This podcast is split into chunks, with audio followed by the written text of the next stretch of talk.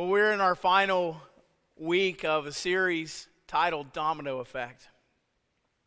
The series focused on Paul's letter to the Colossians. And during this series, I've come to have a deeper appreciation for this letter. There are some dynamic spiritual truths that are contained in it. Last week, we looked at how we are to take off the old ways, the old clothes, the dictates, rules of the world, and put on new spiritual clothing and practices that make our life a blessing to ourselves and to others. Today we're going to get deeper into the practical. Today's text, it really kind of gets right up into your grill. Today we're looking at relationships and putting them into practice. I think sometimes we say, well, my faith in God is a private thing to me. It's an easy, internal thing that's just between God and myself. However, that's not what Colossians would say to us, the way our faith works. When Christ's presence comes and dwells in us and aligns with His great story and with His great glory, it ultimately should change our reality and change our circumstances and our practices as others experience it. It creates a domino effect in all of our lives, our faith, and it moves from the inside to the out. When we come to this text today, it comes to some of the, speaks to some of the most important areas of our life. Our relationship with the people we are closest to, and our relationship with our work life. The first thing we see today is the beautiful relationship of marriage. I realize everyone hearing this message might not be married. I have a word for you. I want to say this before I begin. Unfortunately, one of the lies of the world is, is that if you are single, if you are single, you are lacking. That's a bunch of hogwash. In singleness, a person can experience abund- abounding grace and joy. In singleness, a person can find everything needed for complete holiness and happiness in daily living. And the grace of God empowers us to live in a loving and fruitfully productive life, both in our singleness and, for some, in marriage. Every Christian is called to a life of ministry, and every Christian is called to a meaningful and loving relationship. And we are members together in the body of Christ. And we live in covenant community together with God and with each other. Persons called to marriage can also experience an abundance of grace and joy and holiness. And Christian marriage joins two people's lives in the presence of God.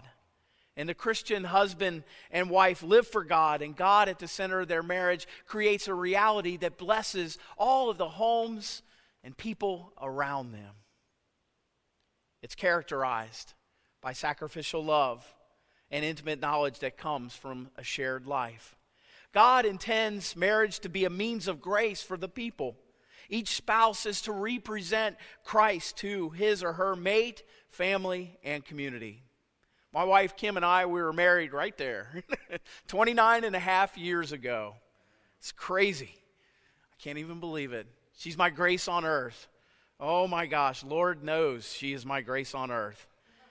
As we cling to each other, we both try to witness the best we can the world of God's love. Is our marriage perfect? Oh, no, sir. And thanks be to God for wisdom, for forgiveness, grace, and guidance for our marriage. In the letters of Paul, marriage is on display. He writes about marriage often. And God gives us a framework for our new identity in Christ, and it works out its way in marriage. Before we dive into Paul's writing about marriage and children and bosses, let's look at the culture in which it was written. It was written in that ancient culture where women had very few rights. In this culture, women were not allowed to own property or to even own a business. And most of the weight in that culture was placed upon the man. Also in that culture, slave ownership was also a reality. And today we practice equality for all. And in the text today, Paul is writing to that culture that did not. We have to pay attention to what the Bible is saying as far as the transforming power of Jesus Christ in our current reality and what it says for all of us, wherever we are at. Paul brings forth le- revolutionary thinking in his letters, and we've experienced that over the last three weeks. And what we have learned is that in Christ there's no hierarchy. The ground is level. There's no secret societies or insiders clubs. We're called to live in the transforming power of Jesus Christ, and Paul is saying that the gospel is available to all, whether you're a slave or free, whether you're male or female. And he writes this in Galatians three twenty-eight. He says, There's no neither, there's neither no Jew nor Gentile, no slave or free, nor is there male or female, for all of you are one in Christ Jesus. And in Colossians three eleven, he basically states the same. And so this is that ongoing theme that Paul carries on throughout his letters. The gospel comes in, and everyone has full access to God and the freedom from the dictates of the world that creates hierarchies. And so I write this or preach this on the backdrop with that. Secondly, God wants to speak into your circumstances with a reality of internal revolution. It means that maybe your marriage is not doing well, or your kids are being difficult, or you work for a boss that's not really that nice. It doesn't necessarily require the circumstances changing for God to revolutionize you right in the middle of those circumstances, my friends. And that is what's powerful about the gospel of grace. The potential of the living Christ being manifest in us and manifested in our circumstances, whatever they are right now. So that's the backdrop. So let's begin and look at what Paul says to the household of faith. He writes in Colossians three eighteen, Wives, submit to yourselves to your husband as it's fitting in the Lord. I know, as soon as some of you wives hear this, it makes the hair stand up on the back of your neck. You might say, wait a minute, that word submit, and submit is a word that we love to hate. We get images, I know I get an image in my culture of being in a mixed martial arts cage fight.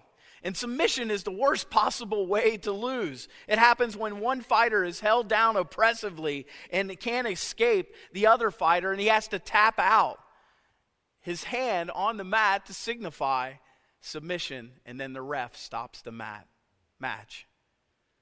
Is it any wonder so many women cringe when they hear today's text?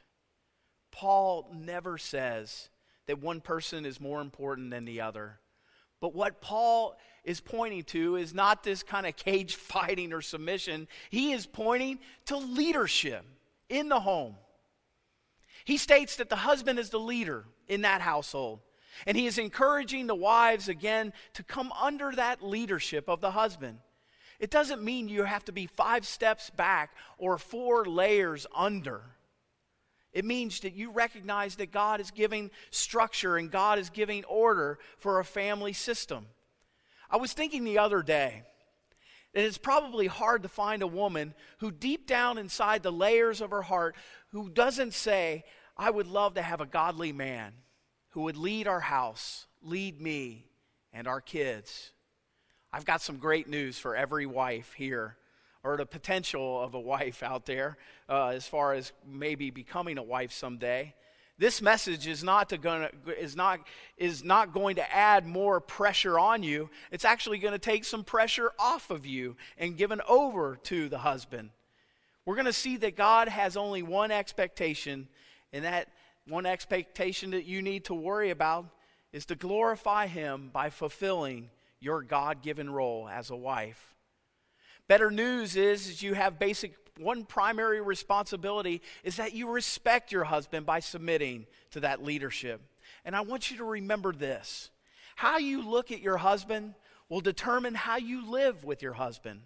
Respecting your husband and submitting to his leadership begins with how you look at him. Do you look at your husband in his God-given position as the leader of your family, as someone that you'll respect and follow regardless of his faults?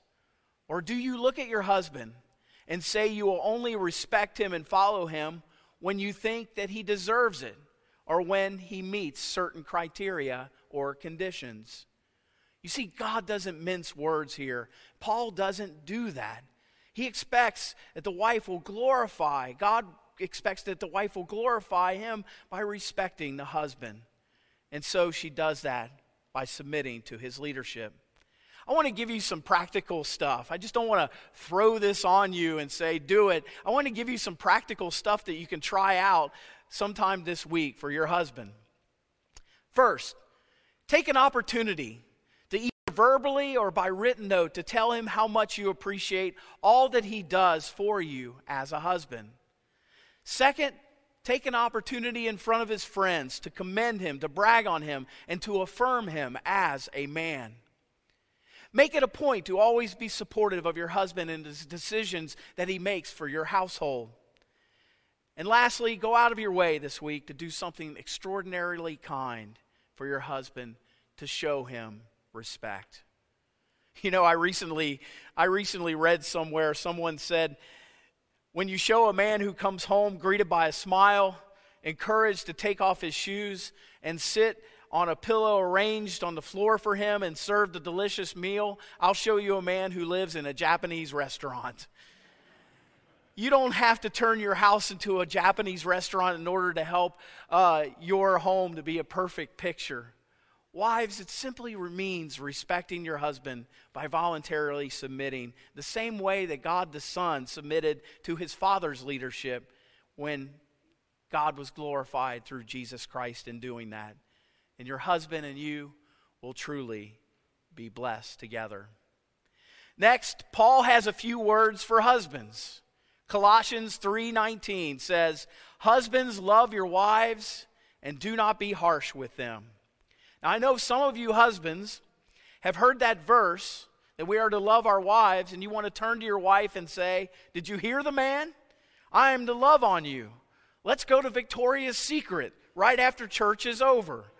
That's not what this verse means. What Paul is talking about was radical to the max, men. When Paul wrote these words, husbands all over the church must have dropped their jaws open with amazement. You see, in the Greek culture of that day, the husband had no obligations to the wife. He was free to come and go as he pleased. And the idea that the husband had any type of responsibility in the home would have been a revolutionary concept in Paul's day. Yet every man was given this admonition to love his wife and to love no other woman but his wife. To some men, that may sound simple, but it's extremely profound for Paul to say this. Have you ever thought about the word husband and what it really means? It comes from the words house band, B A N D, house band. The husband is the band that is to reach around the wife and to reach around the children and to reach around the family to protect, to provide, to defend from anything outside that can hurt or damage that family. It's all about sacrifice. And the word that Paul uses is the word agape. Husbands, agape your wife.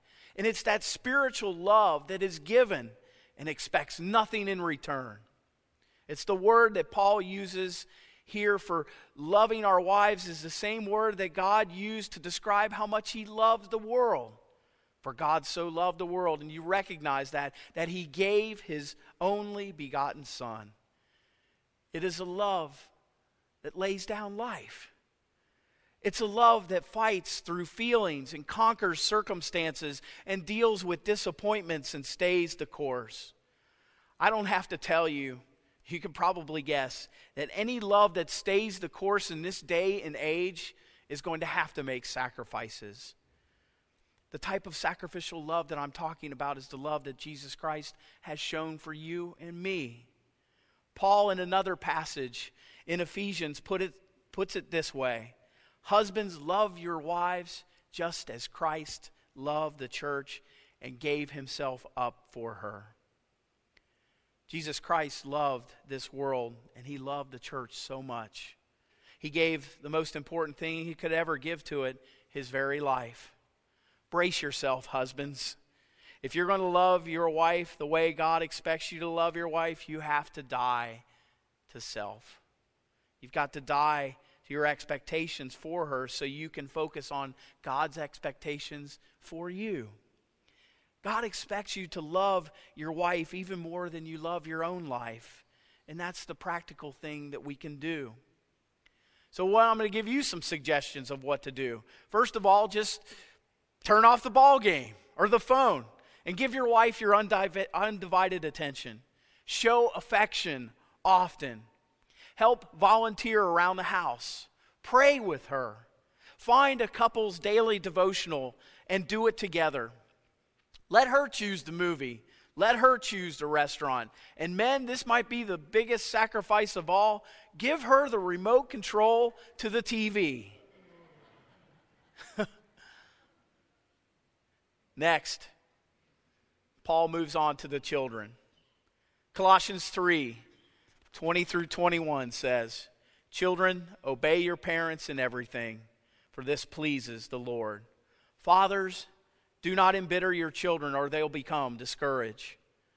Well, the most difficult job in the world, the most difficult role in the family is being a parent, isn't it? Why? Because obedience for children is difficult. Just like love and respect is hard in marriage. Paul knows children who are obedient, though, to godly parents, godly parents, will thrive spiritually and relationally and emotionally. The Bible constantly uses one word to describe, to describe how parents should come into contact with their children, and that is the word train. Proverbs twenty-two six says, "Train up a child in the way he should go. Even when he is old, he will not depart from it." Children are to be obedient to that training. It's one of the commandments the good Lord gives us. The most important training is that spiritual training to strengthen that moral fortitude. Modeling is a spiritual discipline of training. Also, to have clear standards and expectations for a child is huge. Kids need parameters, and parents must stand by those parameters. We can't be parents, don't be loosey-goosey with, with discipline around parameters, standards, and expectations. Let the kids know the consequences of their own disobedience. Paul also adds for parents not to embitter their kids, especially dads. He says, don't create an environment where it's never good enough or never right enough or it's never what you wanted or never what you expected or I wish you would do more, more, more to where it pushes a kid to the point of saying or living that I'm never going to be good enough. If you're a parent, understand the grace that God has given to you and then give that source of grace to your children and operate out of it. Paul is promoting, folks, a structure for a family system. And here's a one-word summary about what Paul teaches about family. He says, wives, respect; husbands, love; parents, train; children, obey. And so Colossians proclaims throughout the whole majesty of this incredible letter that all of this is under the lordship, the supremacy of Jesus Christ. Thirdly, Paul talks about our work, work, work life. Excuse me, our work life. Let's read Colossians three, twenty-two through twenty-four together. He says, "Slaves, obey your earthly masters in everything, and, and, and do it not only when their eye is on you and to curry their favor, but with sincerity of heart and reverence for the Lord. Whatever you do, work at it with all your heart as working for the Lord, not for human masters, since you know that you'll receive an inheritance from the Lord as a reward. It is the Lord Jesus Christ that you are serving."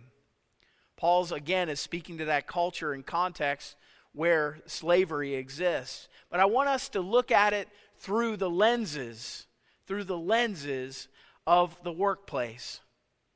Most of our waking hours are spent in a job or vocation. And what Paul is getting at is a radical shift of the way we work, we look at our work. This text says, I'm not just doing it for my boss.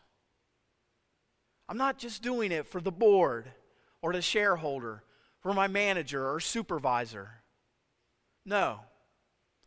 I'm doing it as if I am working for the Lord. And Paul says, why? Because I belong to God. And whatever I do in word or deed, I want to do it all in the name of the Lord Jesus Christ.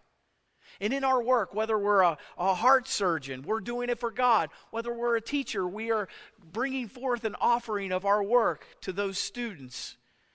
If I'm restocking shelves at Kroger, it's all done for Jesus Christ. Whatever the task, seen or unseen, it is all for God. Because God is in me, and God is with me, and I am with Him. The work that we do carries on significance and meaning when we do it for God. Why? Because in verse twenty-four, it says God sees everything and awards faithful work. Maybe when you get recognized or receive a bonus or a commendation at work and people give you a chance to say something, state why you do it. You do it for the Lord. Folks, be encouraged to find that purpose in your work and in your families, in the mundane. And we work for His glory, His honor, and His fame. And we do it all to exalt Him. This year, let's live in these truths at the forefronts of our minds. So let's put it into practice this week. Let's take a look at this together. This is what our practice is.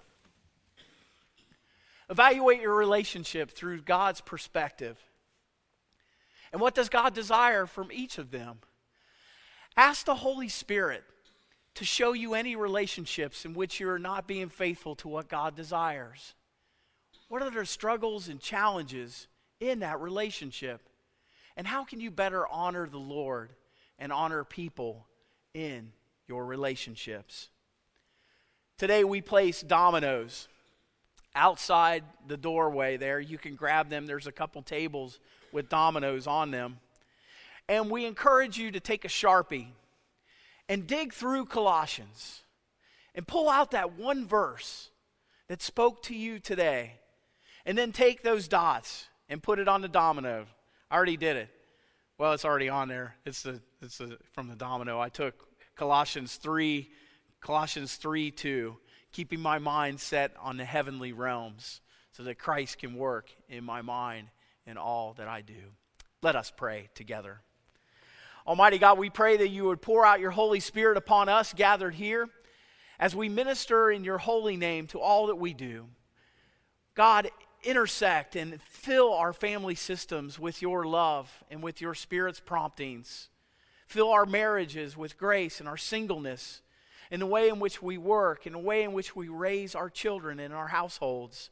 God, may we utilize your standards, your call, and Lord, especially draw from your holiness in our living.